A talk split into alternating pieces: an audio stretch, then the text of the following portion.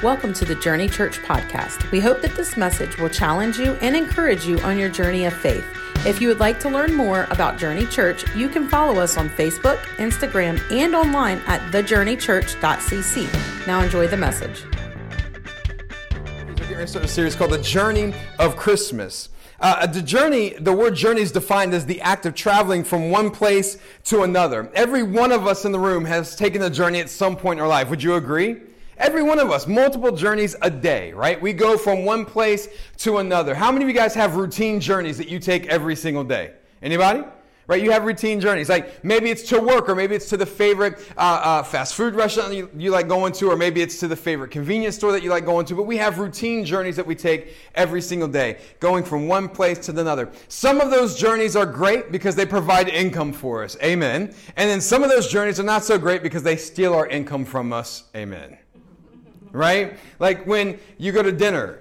So I took uh, my son, my wife, and I went on a dinner date last night, and we took Caden with us on our dinner date last night to BJ's Brew House. Okay, and have you ever been to BJ's Brew House? Fan? No, nobody in here. Y'all need to get out more. Y'all need to take more journeys. Okay, but BJ Brew House. It was really a really nice night, and and it's very expensive night. So that was a journey that stole my money, right? But it's all good. I take a journey just about every single morning that I get up. Depending on what time I get up, um, every single morning I get up, I take a journey. I get up uh, between 4 and 5 o'clock. I get in my car. I drive to the 7 Eleven that is now right around the corner from my house. I buy a Spike energy drink. I'm not going to lie. I buy two Spike energy drinks, right?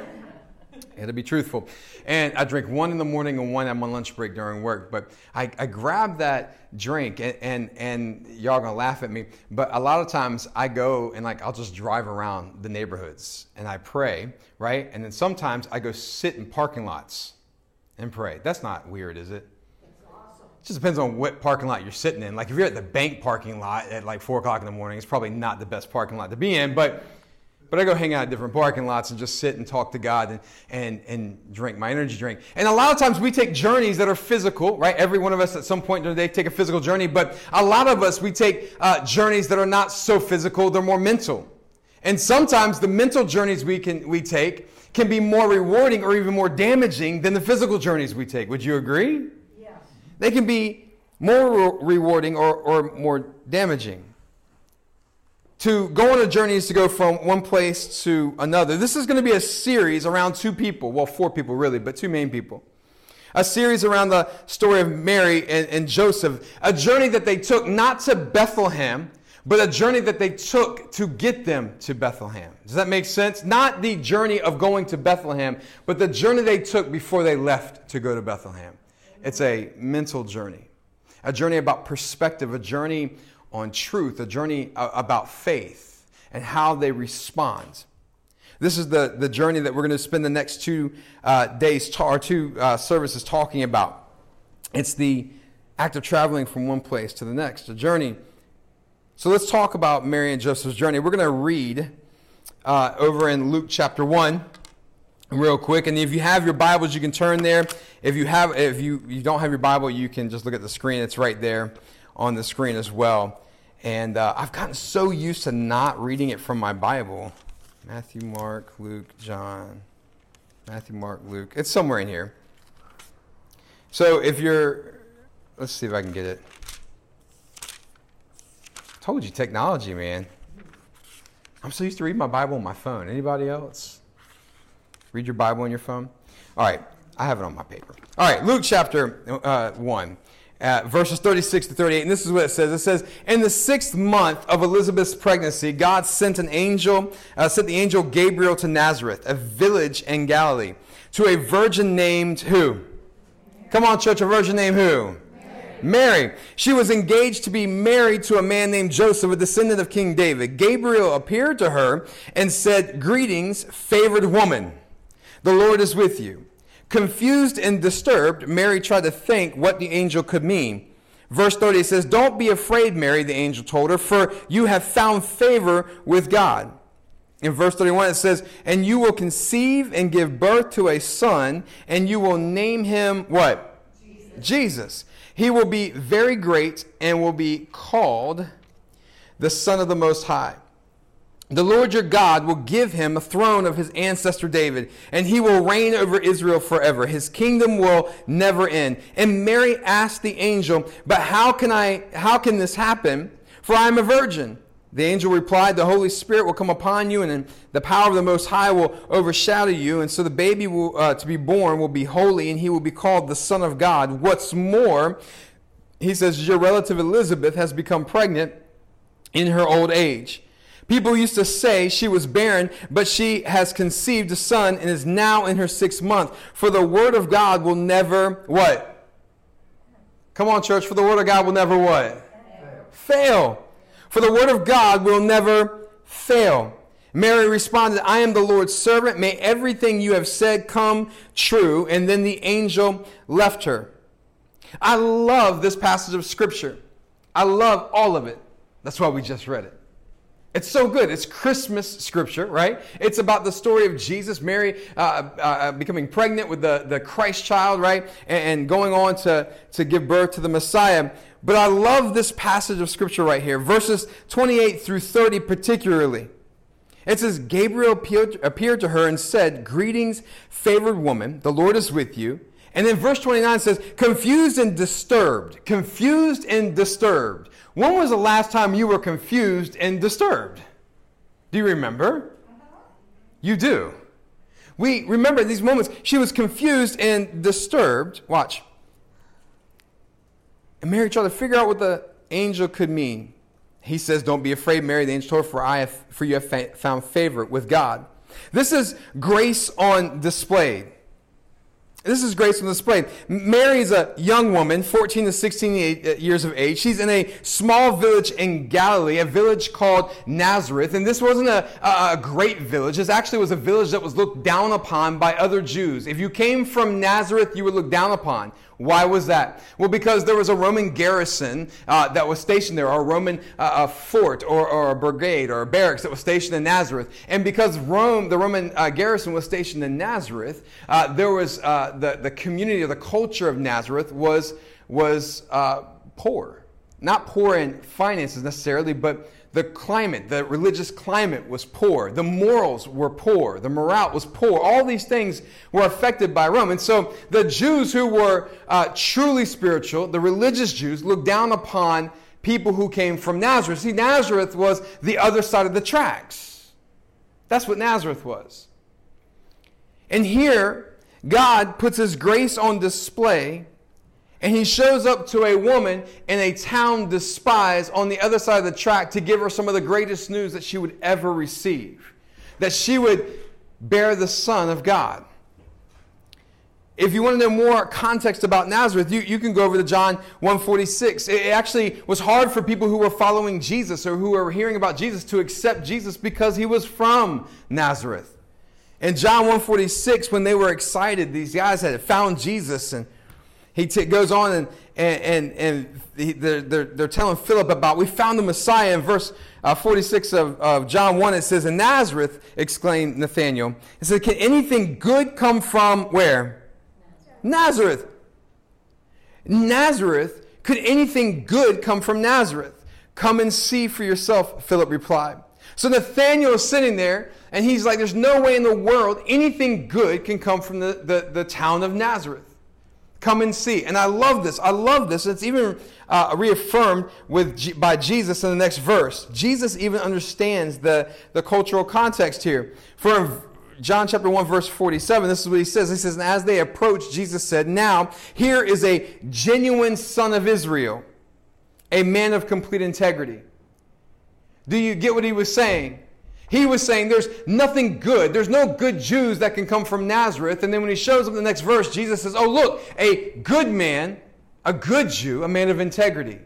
He was speaking to the cultural climate that existed at that point. But go back to verse 28. It says, The angel says to Mary, Greetings, favored woman. Greetings, favored woman. In the New King James Version, it says, uh, highly favored right? Highly favored woman. this word, it looks like chorito, but it's not chorito. It's not. It's called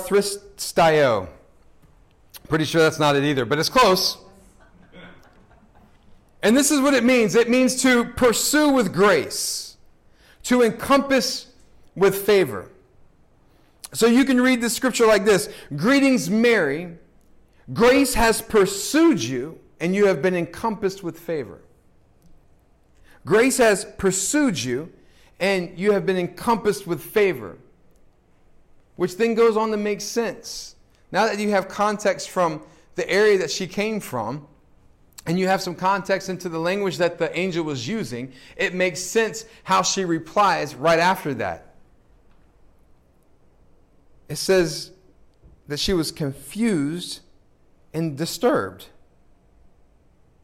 Confused and disturbed. Why? Because stuff like this doesn't happen to girls like her who grow up in Nazareth. You see, the, the type of people the angels appear to, they're the priests. The type of people the angels appear to, they're the good religious Jews. The type of people that, that God shows favor to are the ones who are doing everything just right. And can I tell you, that's not how grace works. Grace doesn't just show up if you're the one doing everything just right. Grace doesn't show up if you're the you're, you're the, the, the holiest of holy people. Grace shows up for the messiest of messy people.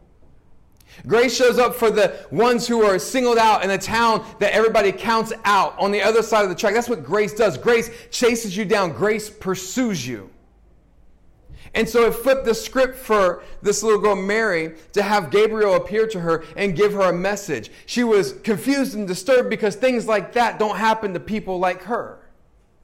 I wonder how many of us have ever felt like that before.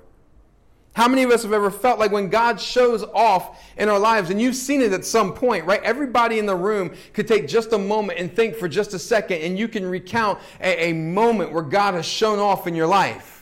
A moment where you were alive when you were supposed to be dead. A moment where, where you were able to pay a bill that you had no money to pay. A moment where you, were, you just had a promotion at work that you weren't expecting, or a raise at work you weren't expecting, or a moment where you were sick at one moment and you were healed the next moment. You have these, these moments, big and small, that you can come back to and see God showing off in. And then for some of us, we respond the same way that Mary responds. When God shows off, and shows how good he is, we, we respond confused and disturbed because, well, because we know us, don't we? Yes. We know us. We know, man, at times I, I don't really deserve that. Well, none of us really deserve it.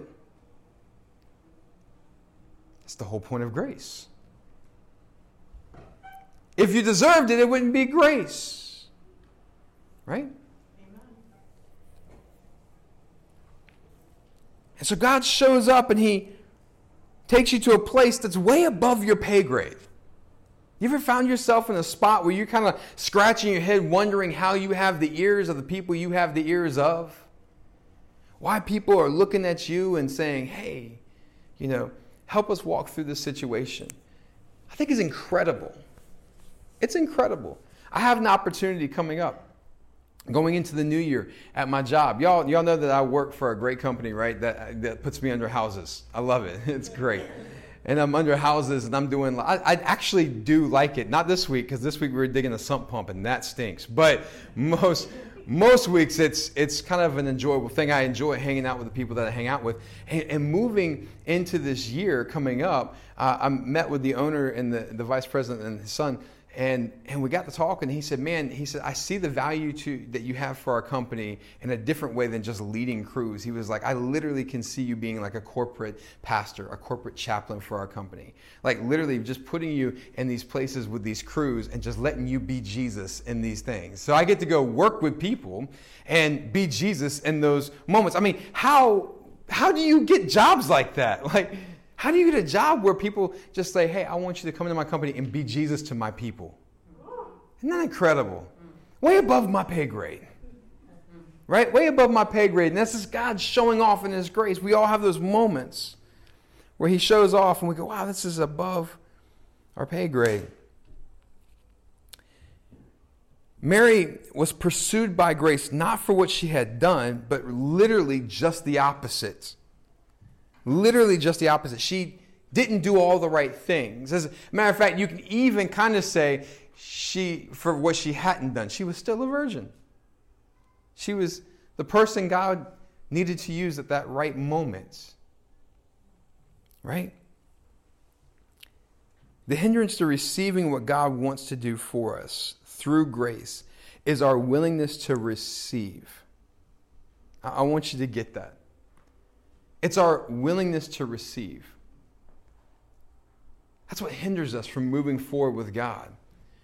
It's our willingness to receive. Hebrews 4 9 through 11. Check it out. Hebrews 4 9 through 11. It, it, the, the writers of Hebrews is talk, uh, talking about the Israelites. And he said that the one issue that they had over and over and over again was that they didn't enter into God's rest.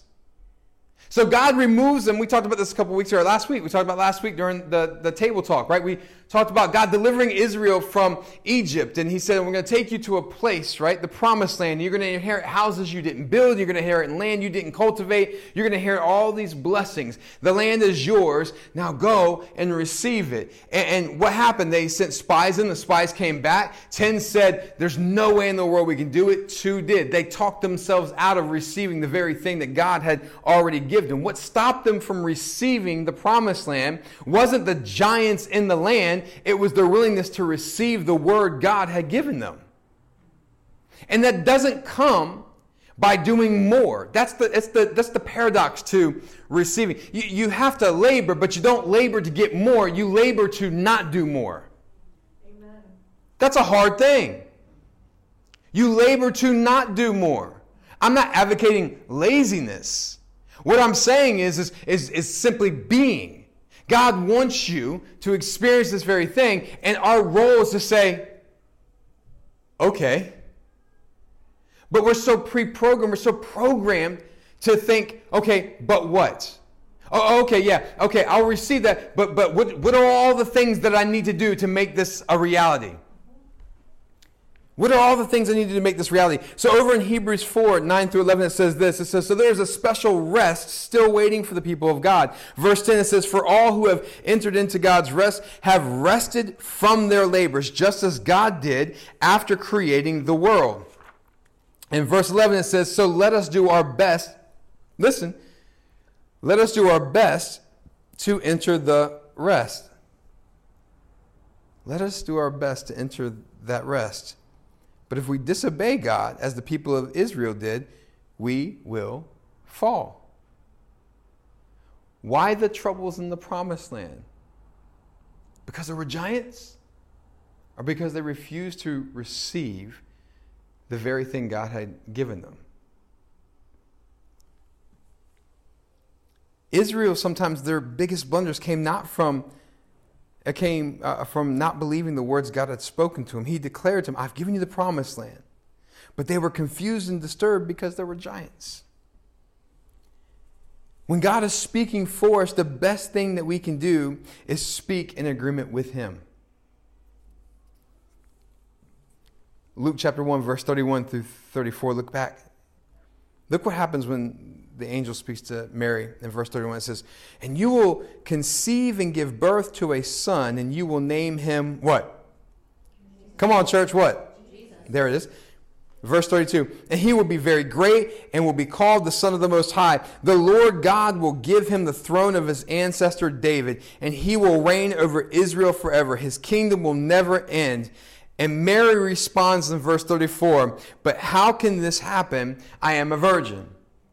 Now, I've heard people say things like, like she doubted, right? Mary was doubting how this happened. I don't think Mary was doubting. I think Mary was inquisitive, right? Mary was curious. Not, she wasn't saying this from, like, how can this happen? That's impossible. She wasn't saying that. She was saying, how can this happen? Because I understand the little bit about biology that I know, and it requires two to tango.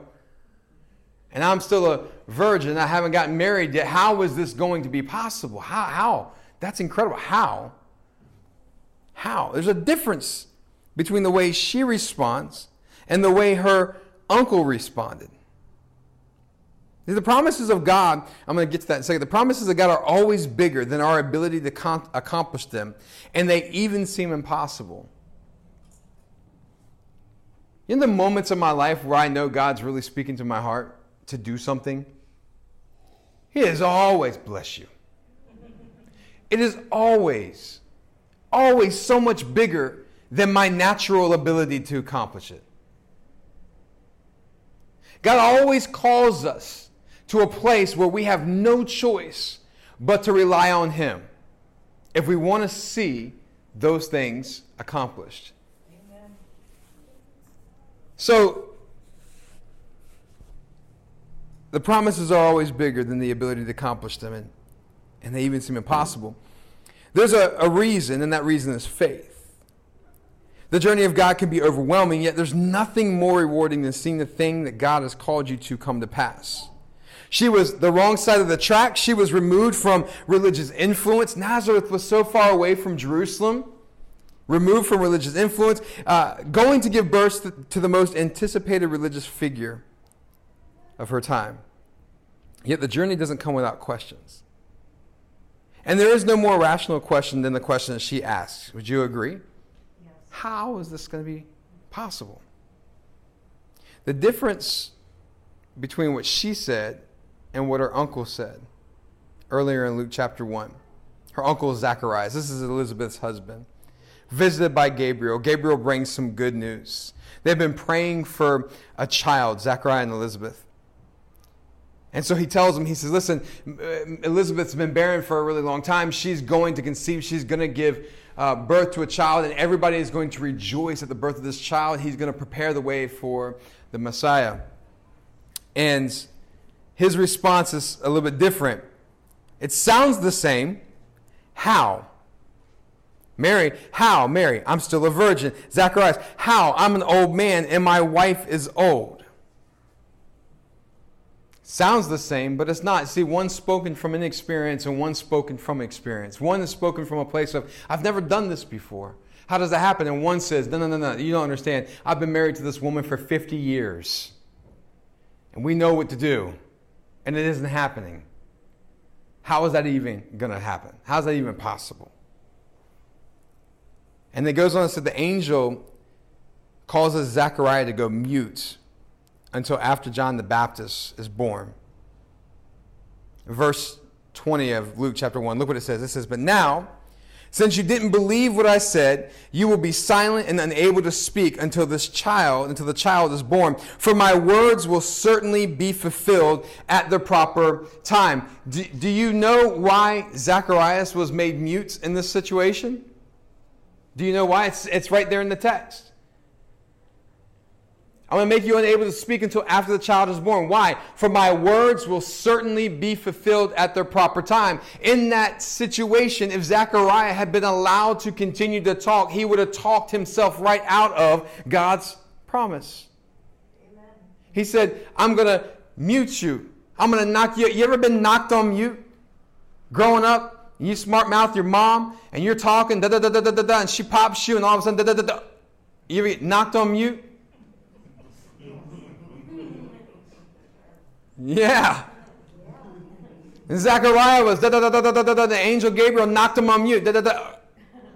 Well, why? Because if you don't shut your mouth, this thing's not going to work the way it's supposed to work. My words will, my words, this is for my words, will certainly be fulfilled at the proper time. At the proper time. I'm not saying that you can't say anything negative, but what I am saying is that the story we tell ourselves and the story we tell others will determine the journey we go on. There is nobody who has more influence over your heart than you. Did you know that? And what you tell yourself. The loudest voice in your life is the one that goes off in your head nonstop. And what is that voice telling you? Is it talking yourself out of God's plan for your life or is it talking you into God's plan for your life? Is it, is it coming to a place that says, I'm going to slow myself down and take time to receive and believe what it is that God has for me? Zacharias was a religious man who served in the temple, someone who should have gotten it right away but didn't. This goes right back to this concept of grace.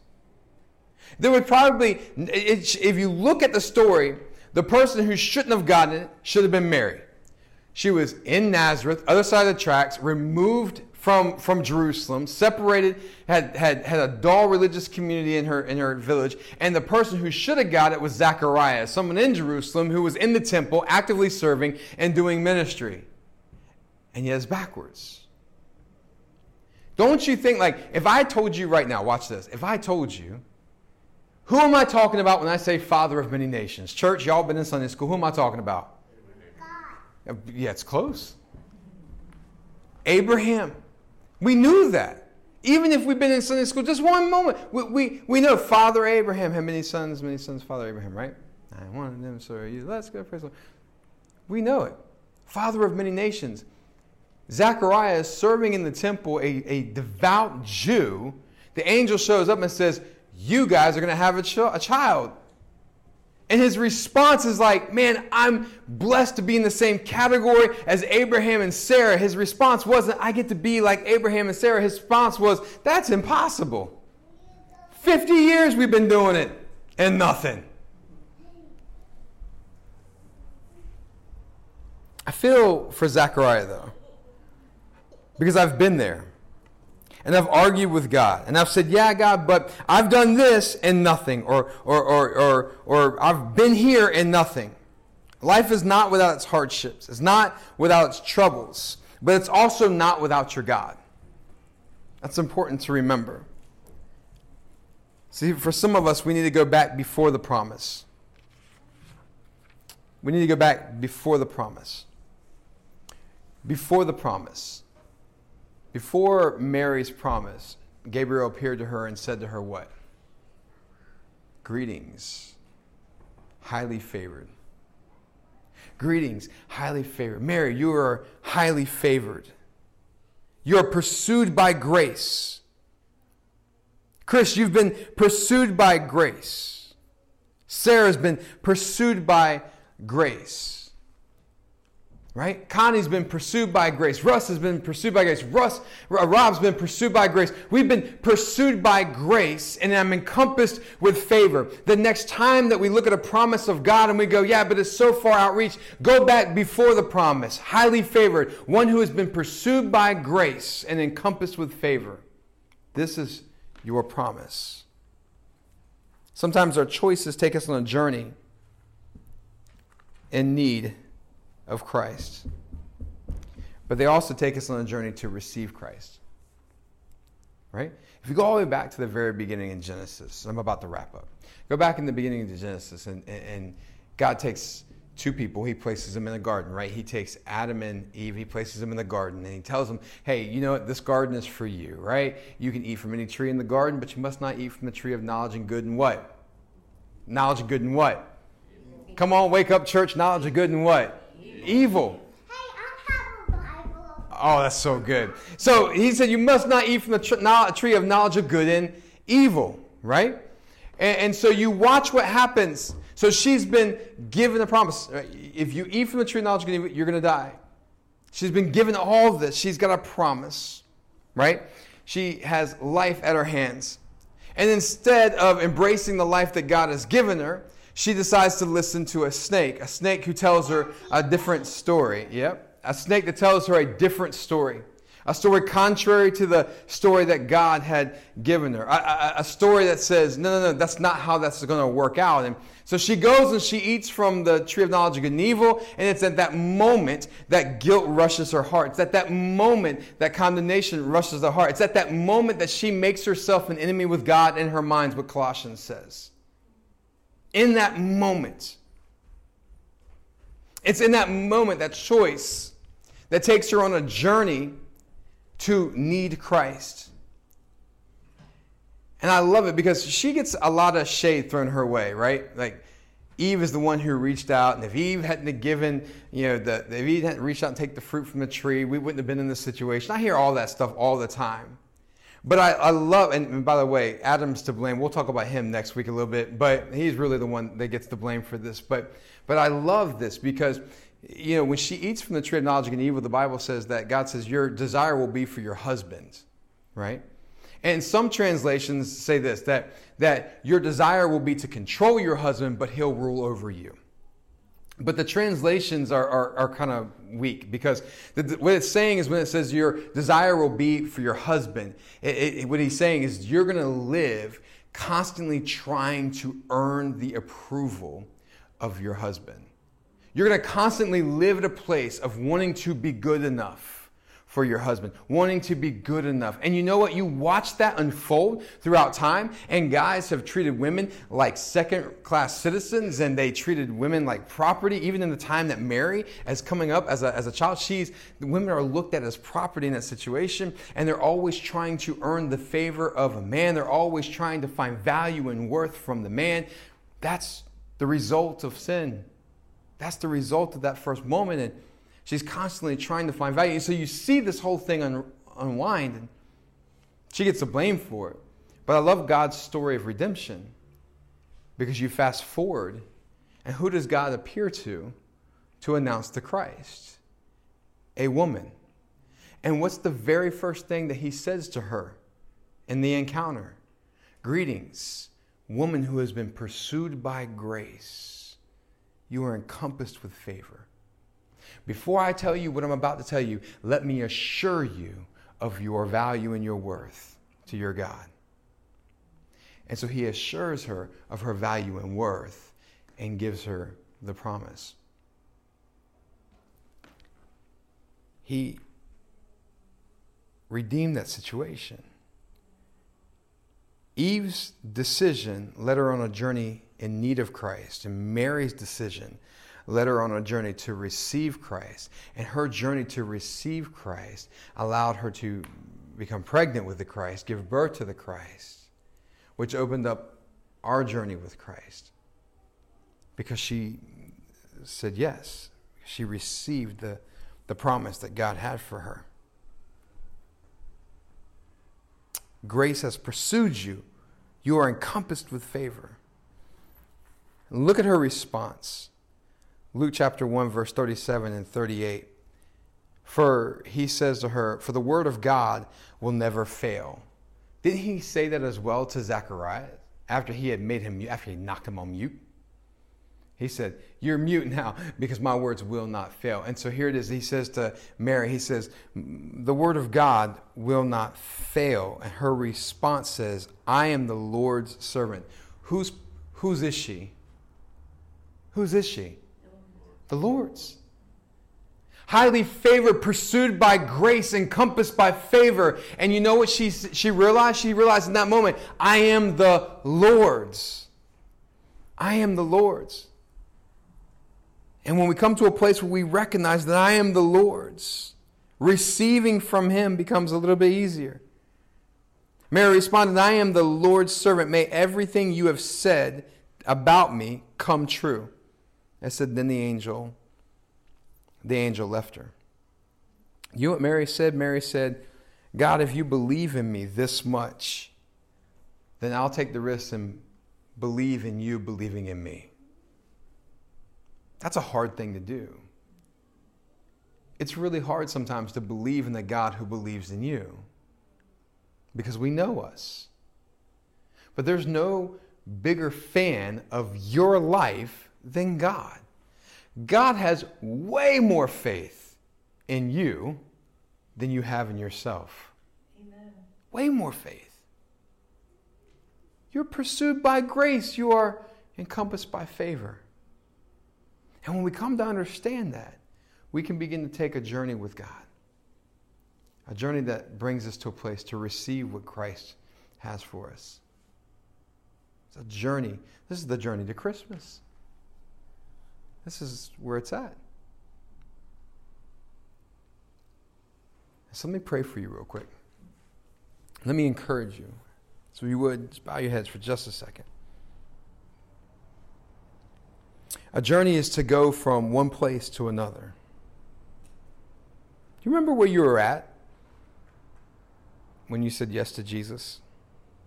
Like, do you remember like where you were at? Do you remember the moments that you were taken out of the kingdom of darkness and brought into his marvelous light. You were taken on a journey. Do you remember that? I do. The journey with Christ, the journey of Christmas, is a journey of rest. It's one of receiving and agreeing with the promise of God. It's a journey of grace that pursues you and the favor that encompasses you. I think some of us, some of us in the room, man, we just need to take a moment, hit the reset button for our lives. We need to take the moment, just hit the reset button for our lives and just realize that, man, God has so much more in store for our lives than where we see ourselves currently and where we think we're going to end. And to get from here to there starts by realizing whose you are. You are the Lord's. And it starts by receiving who He says you are and pursued by grace, encompassed by favor. That's the starting point. That's the beginning of the journey. Father, I pray for every person in this room right now, Lord. I thank you, God, for moving in our hearts and speaking to us. Father, I thank you for the encouragement, God, the encouragement of your grace, your love, your mercy. Father, I just pray that, God, our hearts would be just rekindled with the fire of your love, Lord. That we will see ourselves the way that you see us.